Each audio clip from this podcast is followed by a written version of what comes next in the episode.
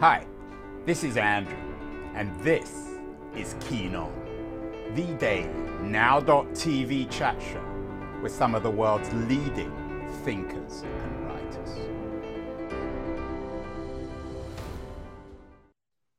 Hello, everybody. It is Thursday, October the 6th, 2022. Uh, a few months ago, I thought we did an interesting show with the writer Gabrielle Glaser. Um, she has a book out on adoption uh, called American Baby A Mother, a Child, and the Shadow History of Adoption. It's a very personal story by Glaser and quite moving. We had a, an interesting conversation. We are returning to the subject of adoption today uh, with my guest, Erica Hayasaki who has a, an equally fascinating new book out. It's out next week on October the 11th called Somewhere Sisters A Story of Adoption, Identity, and the Meaning of Family. Uh, Erica teaches at UC Irvine and she's joining us from Southern California. Uh, Erica, welcome and congratulations on the book. Thank you. Thanks so much for having me. So, tell me a little bit about the origins of this story. It's a very ambitious narrative that you set out. Um, how did you stumble across this story, and how did you, how and why did you decide to write the book? So I came across the story really because I was um, learning more about twins and uh, nature and nurture. I um, have my own twins who were born in 2016, and I um, started researching twin studies and connecting with a twin researcher here in California. And through that um, relationship, I actually wrote a piece for The Atlantic about um, twins and epigenetics. And then um, I met different twin pairs around the country and eventually connected to these twins that ended up in the book, uh, the focus of the book. And I was interested in their story. Uh, and got to know them over a period of about five years, and particularly their families all over the world. And through that process, also ended up learning a lot about adoption, um, transnational and transracial adoption. So the book um, is a narrative nonfiction account of uh, these sisters and their lives. They were born in Vietnam and separated at birth. One was adopted by um, a white American family and raised in the Midwest, and the other was raised by her aunt and her aunt's partner in, um, they did not know of each other for much of their lives or know much about each other until um, one day they ended up being reunited after um, the adoptive mother in the U.S. Um, decided to try to connect these two twins. Yeah, Erica, the, the, it, it, sounds as if this whole thing could have been, I'm not suggesting it was invented, but it could have been invented either by a fictional writer or by some sort of experiment in human genetics of one kind. Before we get to that, though, let's talk a little bit about your experience of having twins. How did it, how did the experience of having twins change how you thought of what twins mean or meant? Yeah, I don't know if I, well, I, I thought about it because I, I write science stories. So I'd always been interested in twin research long before I even thought I would have or knew that I would have twins myself. Um, you know, uh, I had been sort of interested in how much uh, our genes matter versus our environment, and that's what twin studies is often looking at. Um, so you know, and I and I obviously thought, as much of the research shows, that genes play a very strong role in who you become. Um, in having my own twins, and of course, doing much more research and, and spending time with these twins over the years, um, I've come to understand how much more complicated it really is, um, and also the history of twin science, the sort of dark history of twin science. Um, you know, this tendency for science to lean so far to um, the genetic side of it that um, it can lead to dangerous outcomes. Um, and in reality, you know, I think a lot of the science now shows is, you know, there's an interplay, a very complicated interplay between the environment and genes. So the genes impact are impacted by the environment. There's an epigenetic effect. There's also the role of chance in your life and, and mutations. So even if twins have identical genes, it doesn't mean they will at all the same, um, which is often sort of uh, the fascination with twins is around the sameness, but yet um, in a lot of cases of twins like my own or like these twins, um, although they share the same genes, they are very, very unique and different um, individuals on their own, and that's a result of you know a myriad of different um, patterns. Yeah, Erica, it always seems to me that uh, we're a bit inconsistent when it comes to twins and siblings. We take it for granted that siblings should be different. Often they turn out to be opposites. Uh, but yeah. we assume twins should be similar. Is this just um, a misconception because they often turn out to be identical looking? Yeah, I mean, I think that um, it's also where we've become fascinated um, with twins is in these cases where, like, there's the famous case of the Jim twins um, who were studied as um, part of the Minnesota twin study, and you know they. Um, and this was uh, the Born Together book, right? That you write about. Yes. yes. Which Nancy Segal is the twin researcher who is very well known for a lot of this work, and who was the researcher who um, first introduced me to the twins in the book that I write. But yeah, the Jim twins, as you highlight there, um, they you know lived quite close to each other, had a lot of the same kind of habits, married women with the same names, names their children and their dogs and their professions, all of these really uncanny similarities. Um, and so, obviously, cases like that get a lot of attention because they just, it's kind of a spectacle. Um, but there are a lot of twins who are not, you know, don't share a lot of those similarities. And so, it's an assumption we make maybe on the sameness of how, you know, identical twins might look alike or resemble each other, but really, um, as Nancy once put it, to me, they're you know really variations on a on a different theme. Um, maybe they do have these similar traits, but they are um, impacted by many different elements of their environment and experiences. Uh, Erica, your book adds to um, this narrative that you, you re- refer to Nancy Segal's Born Together, Reared Apart. Yours adds to this because you add the twist, the complexity of adoption, uh, which is an international, um, the, the international version of adoption, and of course, US Vietnamese relations. Tell me the story of the Somewhere sisters, these two girls, uh, these two girls born in Vietnam. Um, when were they born? What were they called? And how did they get up? How, how did it turn out that they got so radically separated geographically and culturally? So they were born in 1998. Their mother, who I interviewed, uh, was unable to care for them, and um, you know she struggled and tried, but you know was really struggling herself. Um, she did not have work and did not have support, and so she took one of the daughters' Loan to uh, an uh, orphanage, which I visited in Vietnam. And whereabouts um, in Vietnam? Nha Trang. Yes, okay. Nha Trang, which is on the coast.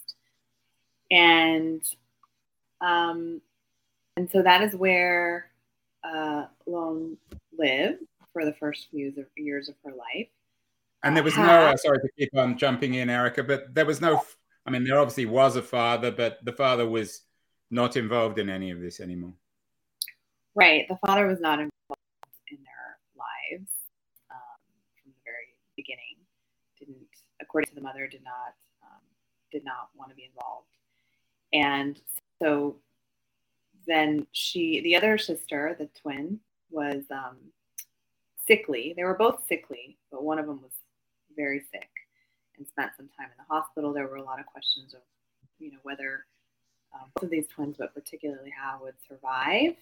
She um, just had a lot of health problems. They were early um, and as um, their mother continued to struggle, she eventually made the decision to um, allow her sister to raise uh, to raise along with her partner in um, also in Vietnam. So they lived in a village um, about an hour or so away from Nha Trang, and and that's where Hao was raised, and she had a you know loving life um, in her village. Uh, she sort of knew her birth mother, who would visit time to time and was there, but you know, really considered these two women in Vietnam to be her mothers. And then, of course, um, Loan, she ended up being adopted by um, a family from the Midwest, along with another child um, who was adopted with her, not biologically related, but adopted from the same orphanage in Vietnam. And they moved to the United States. They were um, renamed by their adoptive family, uh, Isabella. Their, so their names are Isabella and Olivia.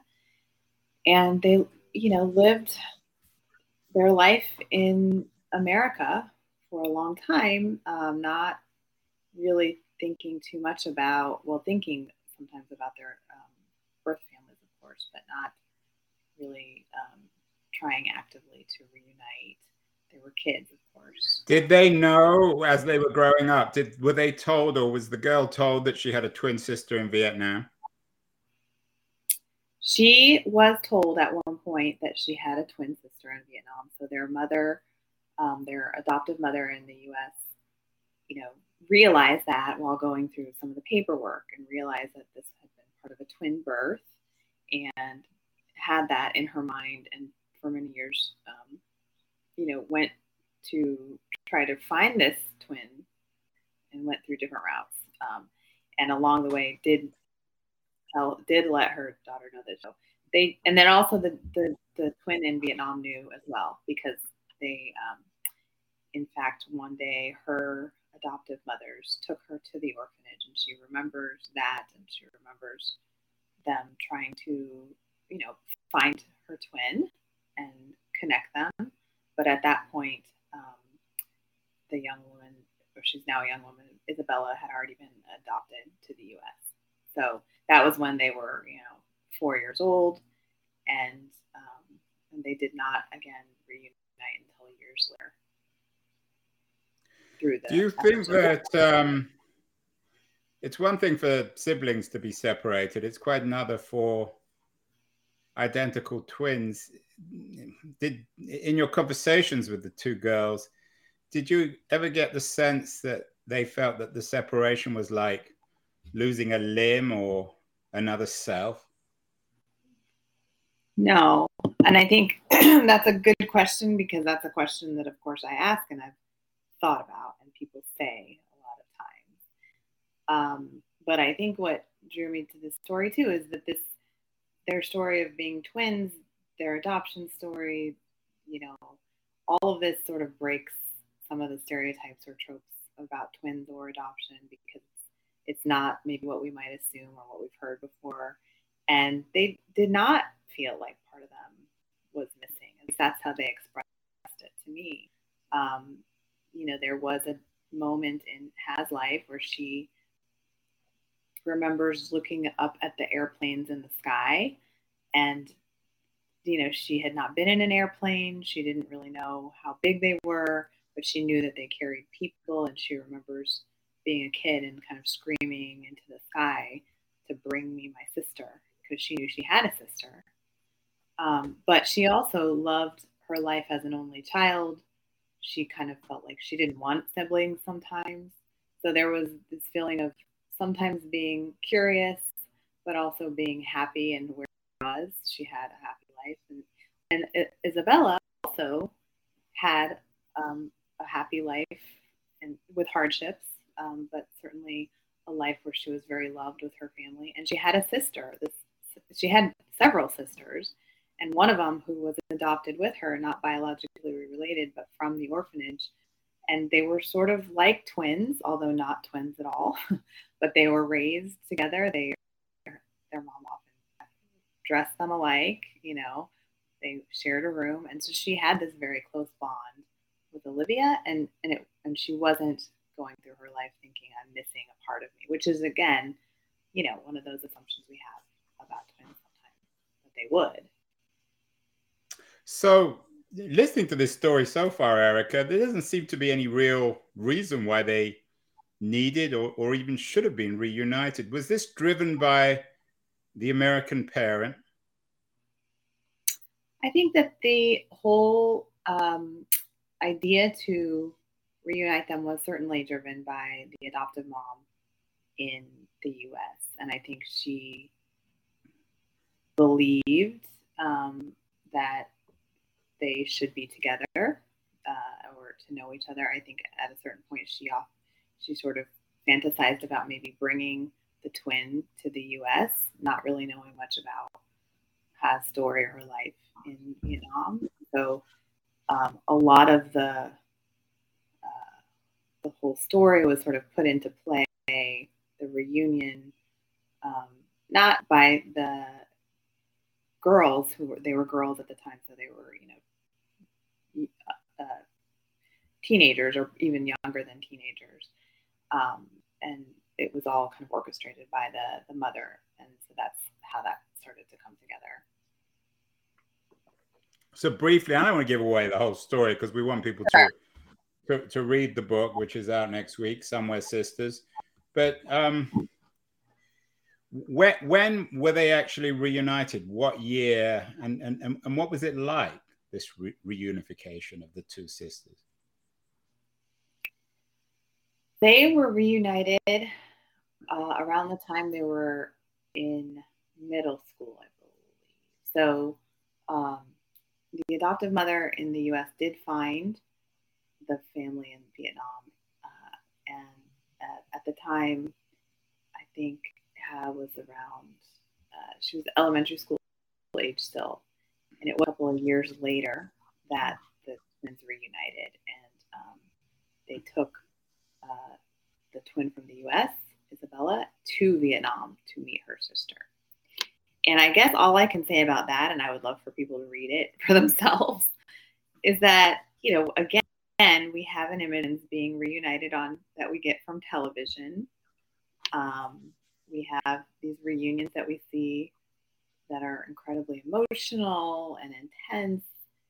And maybe someone will say, um, you know, I felt like part of me was missing my whole life. Um, I will just say that their reunion was not that.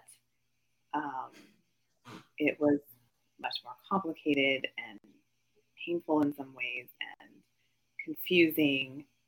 And um, they didn't speak the same language they had these two different families that were coming together for the first time.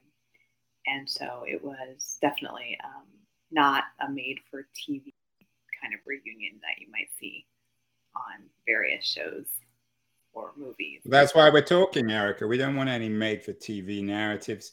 What does the story, in, in broader terms, tell us about adoption? and that the complexities of adoption, particularly US adoption from Southeast Asia? Yeah, so that was something I really got to learn about from the, the experts and scholarship and the research and many adoptees that I spoke to. Um, you know, we have in the US and the West uh, a narrative of adoption that sometimes can feel like a fairy tale. Sometimes these narratives with a starting point that begins with the adoption itself. And so my book does not begin with the adoption itself. It begins with um, the, the birth mother, and um, the story goes on from there. But um, what I'll say is that you know adoption. What I've learned through all of these different resources and people is that it's much more complex it's not a fairy tale. There's a lot of trauma involved. Um, there's a, a, lot of um, forces at play, international forces. There's a history of adoption out of Vietnam that dates back to after the war, um, and uh, babies being put on planes, not knowing if they were even um, orphaned children. They were classified as orphans. Yeah, this was the uh, Operation Baby Lift. Yes. So-called Operation Baby Lift. Um, exactly. So, so there is a chapter in that book that details when in the book that details when um, you know a lot of these children were put onto a plane and, and in fact a plane crashed and all these kids died um, uh, uh, but yet more planes kept taking off taking more kids to america. Um, some kids arrived and um, you know were asking where families were. Um, in some cases you know uh, they were put on planes to be um, maybe you know in a safer situation. Their families in some cases even came some people came to the us some others to try to find some of these children afterwards mm-hmm. so they were wanted and loved children many of them and so there's a history with vietnam for example that begins um, with transnational adoption that begins um, after the war that becomes um, a really hard kind of story and chapter in this in this legacy. Well, it's a yeah. I mean, it adoption, international adoption is difficult enough, but if you add the U.S. war in Vietnam, I just rewatched yeah. Apocalypse Now. It, it adds that another element of complexity, of tragedy, of potential yeah. problems. How, how did that play out in terms of the legacy of the US in Vietnam, of the colonial war, and of the um, essential defeat of the US in, in, in Vietnam.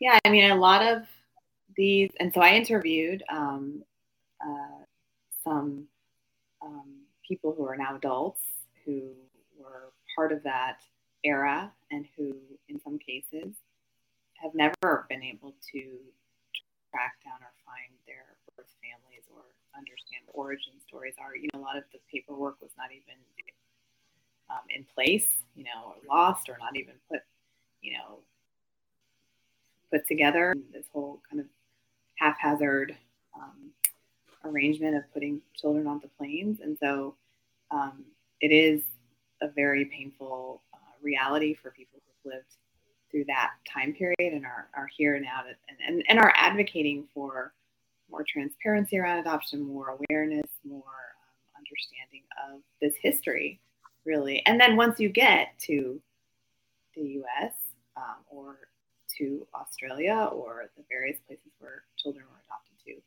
um, you know, many were uh, raised in families that were white um, and they were not white. They were in communities um, that were predominantly white, and maybe they were growing up now as Asian Americans um, in a community where they're trying to understand their identity. And again, this is that wave of adoptees, but there's waves of adoptees that have gone through similar um, circumstances uh, and had similar challenges with understanding their identity and their place in society and grappling with racism and, and all of that. Yeah, I mean, how much uh, explicit racism did the American sister has the American sister experienced in terms of being in the United States, particularly. Uh, I'm I'm not sure when you finished your interviews, but particularly yeah. in post-COVID America, where we've seen this horrible spike of anti-Asian sentiment. Yeah, unfortunately, dealing with racism is something she learned to deal with at a young age. And that's something I connected with Isabella on because I grew up in the Midwest. I am Asian American, and I also remember being the target of a lot of bullying and slurs and all of that and confusion. And um, unfortunately, that's kind of a common thread that runs through stories of being Asian American if you live in an area that's not very diverse. Um, and so she and I talked a lot about that, and that is in the book. And, and then, of course, all of this, and yeah, and then she grows up. She is an adult. She's graduated college. All of this was reported when they were already 18. So now they're in their tw- mid 20s, and they've had a whole, you know, another chapter of their lives. But it all comes back for me and for for them in talking, as we've seen the kind of spike in anti-Asian violence and and even for the sisters who are, I guess, you know, spoiler, but not really a surprise they end up living together and being together in the US. And Ha, who comes from Vietnam, learns English and is in American schools and goes to college with her sister. And anti Asian racism is not something that she deals with in Vietnam, you know, but through COVID and um, a lot of the attacks that have happened, um, even they have been targets walking down the street um, of, you know, racial. And I, it was a very moving moment when I remember Isabella telling me feeling this uh, need to protect her sister, her twin, who had not up in a society where she was bullied because of her race. And she, you know, this really um, intense moment for her because she knew what this felt like. She she dealt with it for a lot of her life, but yet this was like a trigger, and here she was trying to protect her twin who didn't know that reality in the same way, and that all happened over the with COVID and the rhetoric around. Right, and this. Yeah, I mean, it's poignantly, and if that's the right word, poignantly or tragically ironic given the history of the United States in Southeast Asia. Finally, um, uh, Erica, uh, you mentioned that you wrote a piece for The Atlantic, I think it was in 2018, on the whole, the whole issue of genetic similarity of identical twins. You also wrote an interesting piece from the Slate back in 2018 about whether the experience of our ancestors can be seared into ourselves, not our souls, but ourselves. What did you learn about genetics in, in, in, in this book? Were the sisters or are the sisters quite similar? Do they have the same taste in food and culture and man? like they're not actually similar in all those ways. Uh, they might have, you know, I know Ha loves pho, obviously, and Isabella did not love pho at first, but then when we went through fact checking, she said that pho has grown on her, so she wanted to change that.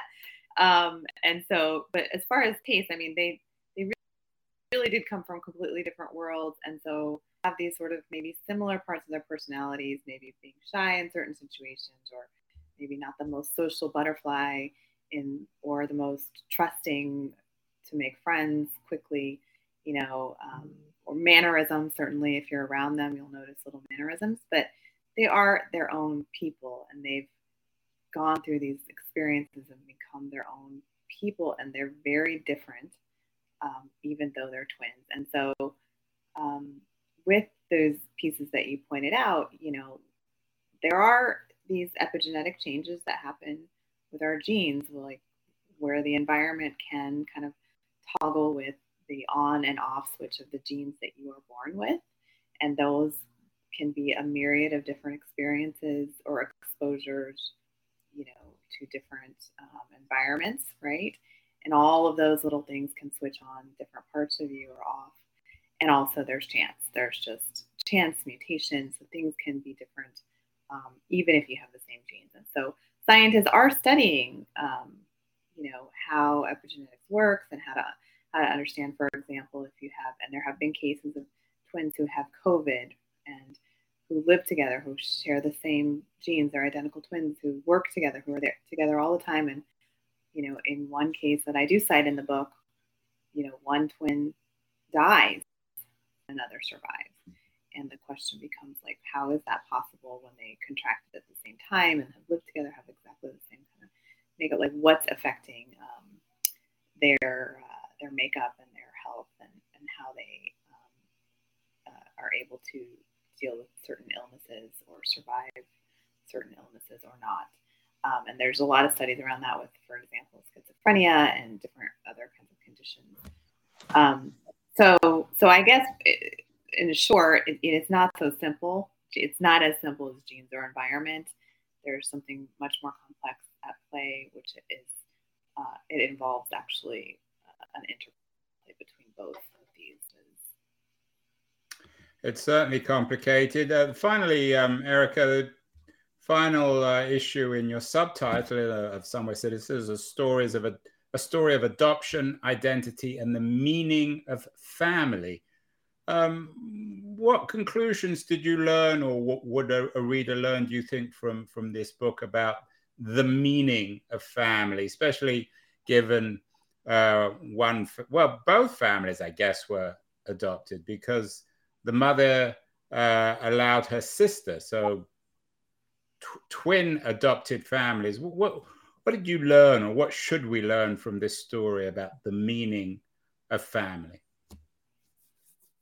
I think for this family, which it, it, it involves many different family members, um, there has been a terminology that I am familiar with in the research, which is you know the adoption triad, which might be um, you know the adoptee and um, the, the, family and uh, the birth mother, for example. Um, but others are using uh, this terminology called the constellation, which is sort of pulling all these other members as well of a family that are part of um, your history. And I think in this story, it's not so simple, again, to say that reunion necessarily made everybody one happy family. I think there's a lot of pain that happened in some of the reunion um, stories in the book and that I've heard with adoptees. Um, and so, you know, everybody in the book has kind of figured out what that meaning a family means for them and there's certain they've certainly connected with more than others. And I think for the twins and the mm-hmm. sisters, the three sisters really, they are deeply connected, which is why the book does begin and end with them. Um, and while they may not have been raised together, the three of them, or share all the same genes or the same experiences, or even the same um, feelings about their adoptions or their histories and stories, um, they are connected found this sistership, this sisterhood with each other.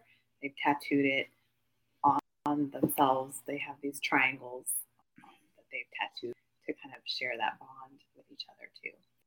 Um, so, yeah, I think uh, I think that it is also a story about that love and sisterhood. Well, it sounds like. Uh Disney are going to be making this into a movie, which I, I mean as a compliment. Uh, Erika Hayasaki's Somewhere Sisters, a story of adoption, identity, and the meaning of family. It's out next week. Congratulations, Erika, on this book. I think it's it's so important to tell the the truth, the real truth, not the reassuring truth, the troubling truth in some parts about this stuff, because it's not always what we want to hear. But you've you've clearly told the truth, and congratulations on that. But what else? Uh, are you reading these days, Erika, that you might suggest to our listeners or viewers? Yeah, well, I was just at the American Library Association, so I had a chance to meet this author, E.M. Tran, who wrote Daughters of the mm. New Year. Her book comes out the same day as mine. It's a novel, uh, beautiful, beautifully written, and I would really recommend this one. And then I also have another book written that came out recently in the last year, at A Upward Shove by Melissa Chadburn. So these are two books that I have greatly enjoyed. The writing is gorgeous. The storytelling is um, also equally as gorgeous.